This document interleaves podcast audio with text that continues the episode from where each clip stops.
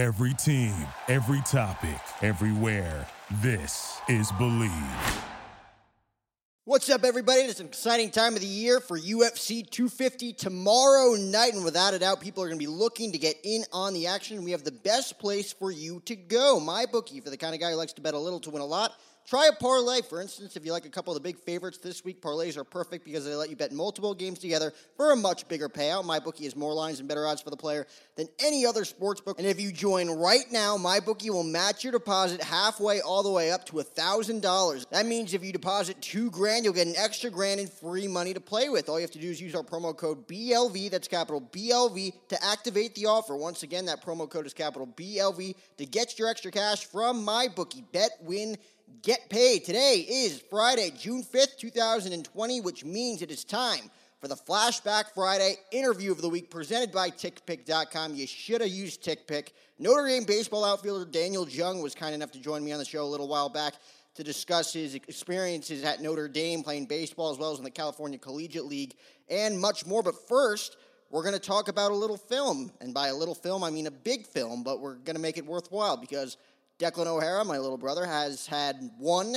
two, three, four film assignments that made him do four 15 minute podcasts about Quentin Tarantino films in order to graduate high school. So we sat down with our cousin Ellie, who's also a big film enthusiast, a Tarantino enthusiast, and we talked about a Quentin Tarantino movie, probably Quentin Tarantino's best film, Pulp Fiction, released in 1994, starring Samuel L. Jackson, John Travolta, Bruce Willis, Uma Thurman, just to name a few. And if you haven't seen it, then I don't know what to tell you. Where the hell have you been? What have you been up to? It's 15 minutes on the freaking dot, and Declan hosts this little affair by talking about our favorite scenes, most underrated characters, most underrated lines, all that, and an interview with college athlete Daniel Jung here on episode 202, presented by Belly Up Sports. Be sure to follow Belly Up Sports on the Twitter at Belly Up Sports. And if you're into buying tickets, probably not this time of year, but once it gets back up and running again, use the promo code OSHOW10. That's capital O S H O W 10 for $10 off your next order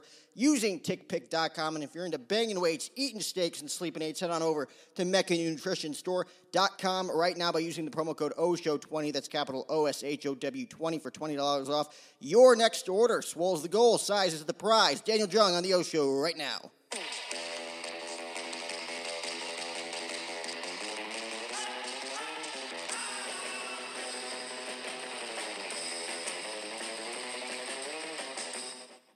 All right, welcome to the Ninth Street Podcast. I'm Declan O'Hara. I'm accompanied by my fantastic brother Jack O'Hara and my lovely cousin Ellie, Ellie McCarron. Uh, today's episode is brought to you by Mrs. Johnson's Period 3 film class. Title of this episode Royale with Cheese. We'll be discussing the legendary Pulp Fiction. Jack? Pulp Fiction, baby. Best movie from 1994. You know what was the, the hit movie in 1994 when it came out? Any guesses, guys? Pulp Fiction? Besides Pulp Fiction. Forrest Gump. I feel like she looked it up beforehand. She's right. She is right. is Forrest Gump. Run, Forrest, run, baby. It was also the same year as Shawshank Redemption. It was a hell of a year for movies. Also, like three of Jim Carrey's movies that year. Alrighty then. Alrighty then. So, what do you want to talk about, Deck? Well, first, I, I just have this question has been on my mind all day. I just wanted to ask. I was thinking maybe Ellie would know the answer. Jack, maybe you know the answer. But there's really only one like computer graphic in this movie that really caught my eye, and it's yes, you're you're you're damn right, Ellie. It's when it's when Uma Thurman Don't be at, a square. don't be a square. Why do you think um, uh, Tarantino put that in there? Like not just the motion of "Don't be square," but actually putting the square in the film. What effect do you guys think that had on the movie? I I don't know. Now that I'm thinking about it, I really don't know. Because it's a really cool Unless scene. you like, yeah, it's super cool. If you think about like Kill Bill, some of that movie is animated, but it's not like the Mia Wallace scene. It's like actual animations. So I don't know. Maybe he has like a an asphyxiation for animation and wanted to like get that out there. But honestly, I have no idea. There's nothing else like that in the movie. And there's really nothing like at the time. I don't think there was anything like that in any movie, really. Nothing Like, at nobody all. thought. To, Well, in a real, like, it, was- it was like one of those movie like copy and paste things that you'd have on like your dinosaur computer too. It wasn't like an actual like cool looking white square. It had like all the It dashes in reminded it. me of that episode of SpongeBob, where it's it's Crab, SpongeBob, and uh, and uh, Mrs. Puff, and SpongeBob's like, "I'm not talking about this or this. I'm talking about this." That's exactly what it reminded me of. Great analogy, Declan. Thank you very much. Great analogy.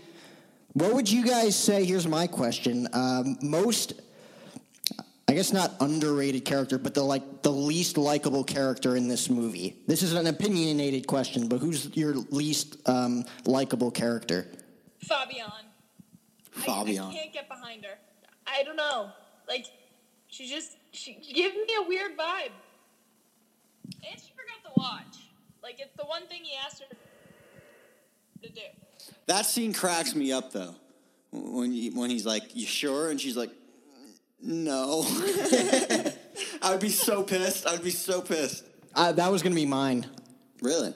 Fabienne, to me, like she's like, uh, first of all, she didn't get the blueberry pancakes that she promised Bruce Willis when he came back after receiving the watch. No, she got the buttermilk pancakes. Yeah. Those are not the blue, uh, not the same thing. She like over exaggerated how excited she was for the blueberry pancakes too. She's like, and did you, did you notice how much she ordered for that breakfast, or at least how much she wanted to order? She's like, I'm gonna get like six blueberry pancakes, Five five, sausages." sausages. I'm like, like he's not gonna be there. There's no way she could. She weighed like 90 pounds. Most people eat, like, an iced coffee for breakfast.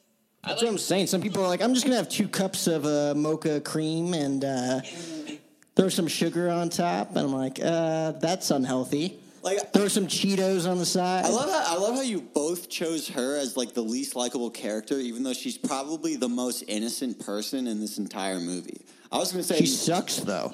yeah, she's The only good part about uh, Fabienne in this movie is that she set up one of the most iconic lines in the movies when she asked, "Who, who, who whose chopper is this? No, who, whose motorcycle is this? It's not a motorcycle, baby. It's a chopper. Whose chopper is this? Zed's. Who's Zed? Zed's dead, baby. Zed's dead. I was gonna Oh, say my. Oh, my I was gonna say my least my least favorite character was Zed. He was probably the darkest, most disgusting person ever. Yeah, Zed sucks. Zed sucks. And his other guy, I don't think they ever caught. We ever caught his name. yeah, what's the other guy's name? Do you know that, Ellie? I don't. Yeah, they never. I don't think they ever say his name. He sucks. Whoever Yeah, he they is. both suck. They both suck. Honestly, hot take. Quentin Tarantino's character is a real ass. he sucks. I thought, just from an acting standpoint, I think he's a bad character. I think that's what makes his character great. I don't even. Bad act. It probably uh, glorifies our view as it because we know he's the director and the writer and the, the screenwriter for the movie. Like we knew it was Quentin Tarantino, and we kind of like look at him as an actor and say, "This guy sucks." But like, I feel like for the average viewer, not knowing who he was at all, like not knowing that he was the screenwriter behind the whole uh, thing that was Pulp Fiction, people would be like, "This guy's a shitty actor." True. He's even worse in Reservoir Dogs. If you go back and watch Strictly Quentin. Oh yeah, there, there's a reason why he's only in the beginning. He's he's like he's like the beginning. He's like the first five minutes of dialogue telling that story at, at the coffee table, and then there's his death scene like an hour in, and that's it, right? right? Yeah. Yes. Who would you guys say is the best character? Who, who's who's the most uh, underrated character? Okay, I'm. I'm Yes. Okay. So Jules, obviously, I was talking more the, along the lines of like one of those guys that was just like underneath the radar, like one of those guys that came in for like a brief period of time that you're like, that guy's a great character. Absolutely the wolf. Like no argument there. The wolf is he wins most underrated character. I don't think so. Pretty I think I cherry have you, on top, I think I, ha- car. I think I have you beat. The Gimp. Really. The Gimp. Oh See, Oh, Excellent. I was gonna say Lance, the the heroin dealer. No, uh, Lance is awesome though. I was just joking when I said the Gimp, obviously, but I, I, I think I can second you there, Jack. The Lance is hilarious. Lance is really good. Lance, the scene where he's on the phone with him and he's like, "Wait, is this on a cell phone?" And he's like, "It's a prank call!" Like, ah, that is. I don't know funny. you. That's strictly like of that era. Like, you can't. Like, that's not a thing nowadays. It's so 1994 that it's funny. And they're fighting over the adrenaline pen. He's like, I'm not going to do it. You're going to do it. He's like, I've never done it before. I've never Oh, done it before. I've never done he it still has an adrenaline pen in his fridge. But he had, hey, he had the, He's he had the adrenaline like, shot just in three case. minutes, answer the phone from True. That's what I was saying when I was watching. I'm like, he's been eating his cereal for like the better part of the last 60 seconds, and the phone is still ringing. I've never seen like someone have like a less like less sense of uh, of urgency for anything. yes. Can we can we talk about that whole scene? I I guess that whole kind of section of the movie, probably the most uh, famous part, at least my favorite part of the entire movie, of course, when they're at uh, the diner. Of course, John Travolta um, and uh, Uma Thurman with Vincent Vega and um, Mia Wallace. Um, the amount of drugs used in that whole scenario. First of all, he shoots up heroin when he's driving to pick her up. Like, how, how is he even functioning? I don't know a- how he's a- even a- driving. And then once he gets there over the intercom, she tells him to make a drink. He makes a drink, starts drinking. She comes out and she goes, "Let's go." And next thing you know, he's driving to the restaurant. How? How? I think she, I think she snorted some coke before then too. Yeah, she did a line of coke there, and then when they got there in the bathroom, and then they were both smoking weed while they were eating dinner. Go powder my nose. 1994, man. 1994 was a crazy year. My favorite part of that entire sequence was when she's like, "I'll be down uh, between two. What was it? Two. I'll be da- uh, uh, faster than the shake of two la- lamb's tails or something. Ellie, we're gonna need your help. What's the line? Shake of lamb's tails. I think. Yeah, I was right. I'll be down faster than the shake of two lamb's tails or something like that. Yeah. Something along those lines, and then he just presses the button. He's like, "Okay." Yeah, that- that's so funny. He's so He, awesome. he walks into the room. He's like, "Where's the intercom?" Uh, what is the best scene? Or I guess we, I guess we could say best scenes. We kind of just talked about the whole. Uh, we were alluding to it last night because we tried this podcast last night and it didn't go so well. yeah, Miss Johnson, this was a disaster last night. You have no idea. It was Yeah. so bad. Uh, practice makes perfect. The way you practice is the way you play. We did not practice and we did not perform well last night. However, Ellie alluded to it how they uh, were. Of course, they were dancing at the diner because she wanted to win the, the the competition and the trophy. And it comes, and it, I guess Ellie picked up on this after watching it for the one thousandth, four hundredth, and eleventh time. That uh, they stole it because I think it was when Bruce Willis was trying to break in back into his old apartment to get the watch, is when he passed one of the windows and you hear it uh, over someone's radio, right? Yeah, it's like a, it's like an ad or like a yeah, I guess a radio ad when he's driving back to get his watch and Jack Rabbit Slim's like the the diner comes over the radio and is like, "Hey, we lost our trophy." Like for our dance competition. That's so funny, and so- like that must have been like your, like realistically, like what, like twelfth time seeing the movie, and that was the first time you picked up on that. I feel honestly like 12 is an understatement. Wow. Unfortunately for me. But yeah, after I've seen it, oh my God, too many times to count that I, I don't pick up on new things anymore. But I was watching it the other day and I was like, wow, I've, I've never noticed this. This is sick. Do you know? Uh, can you recall any other new things that you picked up on when watching it over and over again? Convertible that um, John Travolta drives was actually Quentin Tarantino's car from 94 and after they finished filming it was stolen on set and it turned up like 20 years later I feel like I've heard that before. That's amazing. la found his car and we're like hey this is tarantino's car I never knew that. yeah there's some fun stuff and um, the the iconic wallet Jules' wallet um, from the diner scene it says it's there's some profanity going on there but it's pretty classic if you know the movie um, it was actually tarantino's wallet when he first met samuel L. jackson and was like that needs to be in the movie that's really funny You know what sucks? We were doing movie trivia the other night, Ellie, and your dad showed me that wallet, and he asked me what movie was that from, and I couldn't figure it out because I'm a moron. Yeah, my um my Christmas gift to my dad was the wallet, and I got him a bunch of other like random movie stuff that we share. So I got him like socks from the Goonies and like a shirt from Almost Famous, um, and then an- another thing, but I'm totally blanking on what it was. But yeah, it was like a movie themed gift. So let's wrap it up with this favorite line from the movie. Ellie, I'll let you go first. Oh God. Uh, start. I feel like it's got to be uh, the opening, the opening scene with Samuel Jackson and John Travolta, where the whole exchange where he's like, "Does Marcellus Wallace look like a bitch?" and then he's like, he's like, "Do you know what Marcellus Wallace looks like?" And the kid's like, "What?" And he goes, "Do they speak English and what?" It's just like, oh my god, it's so classic. My But favorite honestly, line, my favorite line's got to be uh, Mia Wallace's uh, uncomfortable silence monologue. Oh yeah. That was my favorite. I mean, that's what we were all thinking. I feel like I'm like, this is a really awkward conversation that they're having right now. Yeah. There's so much tension between those two. It's like it's it's hard to watch.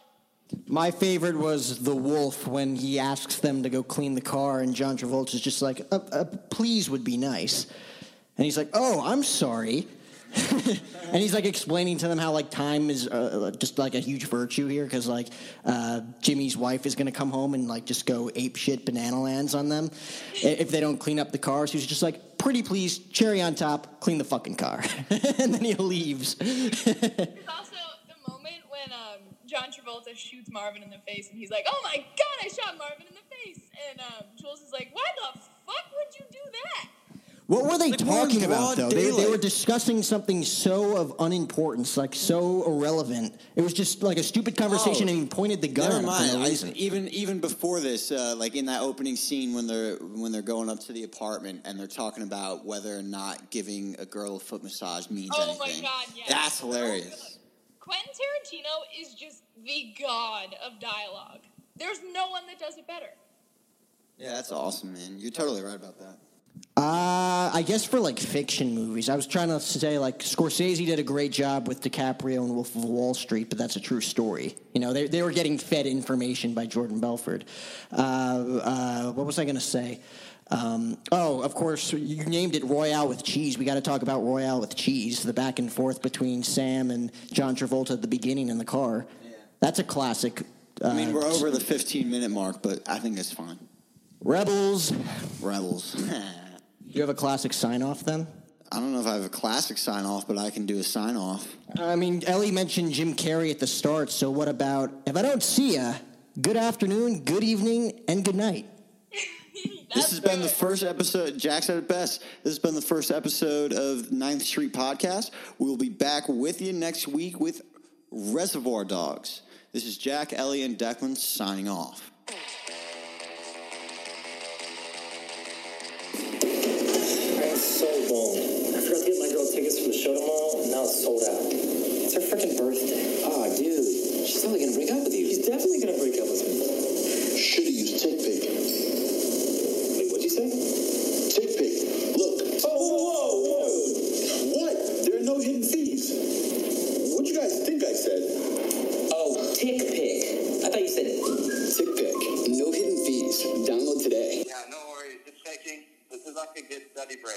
Was the Notre Dame Michigan game the other uh, other week, last weekend? Notre Dame Michigan game. Yeah. Oh, that, it was unbelievable. I mean, uh, this stadium, this whole campus was just electric. There were so many people. I feel like it was definitely a well played game, and it definitely set the tone for our football team.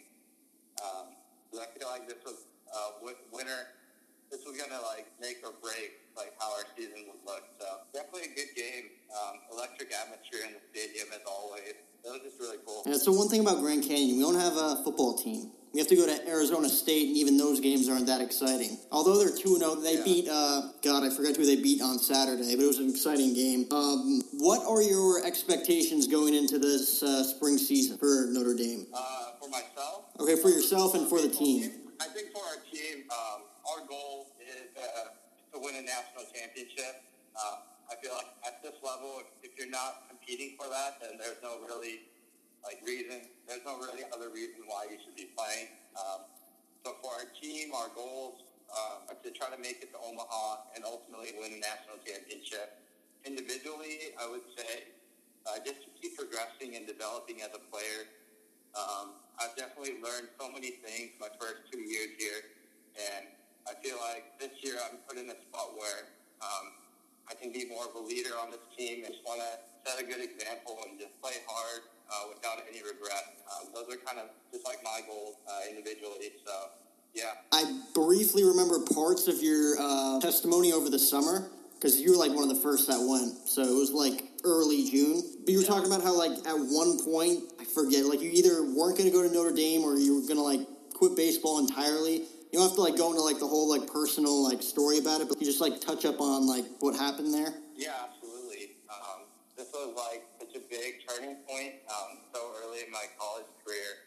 Um, just after my freshman year, I came in as a freshman who thought I had it all figured out, um, thought I knew it all, and that kind of mindset early on uh, with our coaching staff uh, didn't allow me to grow in a lot of aspects of my life, and ultimately because of my stubborn and arrogant attitude, um, it led to um, very unhealthy relationships with my teammates and my coaches, which ultimately made my baseball experience my freshman year um, that much more unenjoyable, um, which just led to which led me to just hate every other aspect of my life here at Notre Dame my freshman year. Um, everything that happened throughout the year just kind of led me to a decision I didn't think I was going to make, and that was to just quit baseball at Notre Dame. And I didn't even know uh, whether I would return to Notre Dame for school. The last thing I kind of wanted from Notre Dame is to just never step foot on this campus again. And that was just kind of where I was um, at the end of my freshman year. Okay, so you talked about your personal expectations for the season. What are your personal expectations for your like entire baseball career at this point? Do you want to go pro? Would you say that you're going to wrap it up after college? What's your uh... my goal and a dream that I've always had growing up is to one day uh, make it to the major leagues. Um, I feel like if if that's not your goal, ultimately as a baseball player, that um, just like winning a national championship, then I don't think any other thing will really drive you. Um, so for me, uh, being a junior this year, obviously I'm draft eligible. Um, I, I'd be lying if I if I said um, I'm not thinking about the draft because I know very well that if I do have a good year um, and God has plans for me after college baseball, that that can definitely become a reality. But for me, all I'm worrying about is just being the best team player I can and just playing hard. And whatever happens in terms of draft or baseball after college, I'm just going to leave that up to God. Every pregame over the summer, I basically had to write down information about all you guys, just to have something to talk about since I was the only one there. Um, and on your profile page on the, website, it said that one of your future goals would to be an MLB GM or MLB player agent. Is that the case? Yeah, it is. Would that be your backup plan, or is that your plan after playing in the pros? Yeah, I'm studying business here at Notre Dame, and uh, something that I've always wanted to do after my playing days are over, um, because for most of us, um, we're, we're, lucky to even play after college. So my backup plan has always been to hopefully do something in the business world and stay in the game baseball. And two two kind of jobs that really interest me. I feel like I, I could do a pretty good job at is working in like a front office or um, being like an agent to uh, players. Yeah, that's an awesome goal to have. I basically always ask people this question: What were your thoughts on the summer with the SoCal Catch and the California Collegiate League? Um, man, I this past summer was going to honestly one of the best summers of my life. Uh, everything that uh, one of our team chaplain, Kevin Marshall, uh, the first day we met, he was like, everything that you think this team is going to be about, like, just kind of flush that down the toilet because God's to, like, give you an experience that you didn't expect. And I feel like that's exactly what I got this summer. Um, just an unbelievable uh, experience of growth um, as a Christian, just being able to meet so many big guys, bond with awesome coaches, and just play baseball in Southern California. Um, there was nothing really much you could, nothing much you could like ask for. So, with that being said, what was your favorite and or most memorable moment of the summer? Um, I would say my favorite moment for sure was we. Um, sure, I'm already blanking, but when I think it was when we when we went up to SLO and we just had so many problems with our bus. Also, I would say the SLO trip and the Healdsburg trip, just those two road trips where we had a lot of things going against us. Um, we didn't really play the best, um, but it was just a really good time to just bond with the other guys and just grow um, in a lot of ways with them. Yeah, I mean, I remember that uh, SLO trip. I was in that back corner when the two wheels fell off and just completely totaled that car on the other side of the freeway. I was sitting right next to Neil. We're like, what the hell just happened? That's obviously like the most memorable moment I had there. And again, with like the Healdsburg trip, we were supposed to leave at like 4:45 in the morning and didn't end up leaving like till like 12 hours later. So we definitely had a lot of obstacles over the summer, especially for you guys. Basically, all we did was watch. Yeah. Um, favorite teammate over the summer? I know that's a hard one. That is a hard one. Uh, there's just so many guys that I feel like I've been able to grow close to and I'll continue to keep in touch with as much as possible. I would say my favorite teammate, Miggy, Miguel Abascal. He, he, from the first day, um, like, he just decided to be throwing partners and uh, for the whole summer we threw and was able to uh, just get to know each other a lot more, um, grow spiritually, um, help each other baseball wise. Um, I feel like I was able to just meet like like a good brother in Christ and just a good friend overall. Yeah, I definitely like Miggy. Self proclaimed uh, nicest player on the team. That was his nickname. Yeah. Um, Yeah. You said you're a big Dodger fan. Let's talk Dodger baseball. Yasiel Puig, four home runs in a 24-hour span the last two days. They won yesterday, 17 to four. I didn't see today's game, but how are you feeling about your Dodgers? Uh, I'm feeling pretty good. Um, these last like 15 or so games, uh, the bats are coming hot, and uh, I'm just hoping that they can win the division and just make another run because last year was just just gut wrenching um, to watch them, but also really fun. So just hoping that we can make another run this year. Yeah, I remember. I'm a big Yankee fan. Lost to the Astros in Game Seven of the ALCS last year, and my roommate's a Dodger fan. And I wouldn't. I don't think I said a word that night. They lost. He's just laughing at me the entire time. I'm like, I'm like, I hope the Dodgers go to Game Seven with the Astros, and we'll see how you feel. He's like, don't wish that upon me, man. And then they did, and then they lost. So, um, so. Here's a here's a question for you. Just to end on like a good note here. Your grandfather obviously came to all the games over the summer. Was always bragging about you. Very proud grandfather. How would you say your family has impacted your life and as well as your baseball career? Oh wow. Um, my family has just meant like so much. Um, I honestly, without them, like I don't think I would be um, who I am or where I'm at today. There's just so many people in my family um, that I can credit my success to. Uh, my dad, just when we first started playing baseball, just not knowing anything, just him willing to take me to the park and practice consistently every day. Um, al- always reminding me that it's not where you start, but kind of like the process you take and remembering that like slow and steady wins a race. Uh, I think he instilled that uh, ch- continued hard work was um, the most important thing um, to achieving your goals in the future. Um, so my dad was a huge part in my development as a player. Um, my mom just always supporting uh, me, my brother, my feeding us, making sure that uh, we were healthy, um, taking us to all our games, our rides and stuff like that. So my mom was a huge, huge uh, factor in developing me into the person I am today. And uh, you mentioned my grandparents. I would say, I would argue, without my grandparents, I, I wouldn't know playing baseball would even be possible.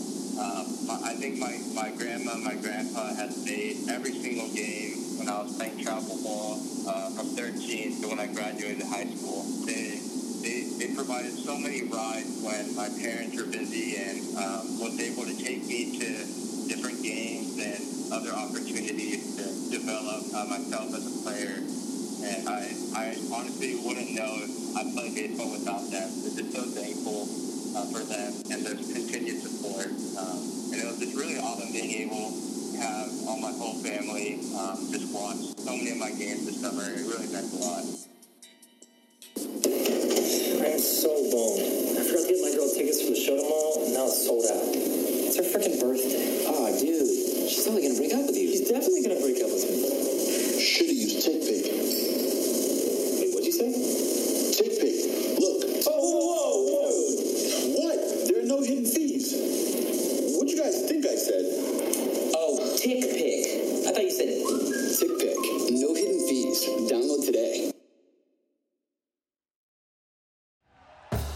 Thank you for listening to Bleav. You can show support to your host by subscribing to the show and giving us a five star rating on your preferred platform. Check us out at Bleav.com and search for B L E A V on YouTube.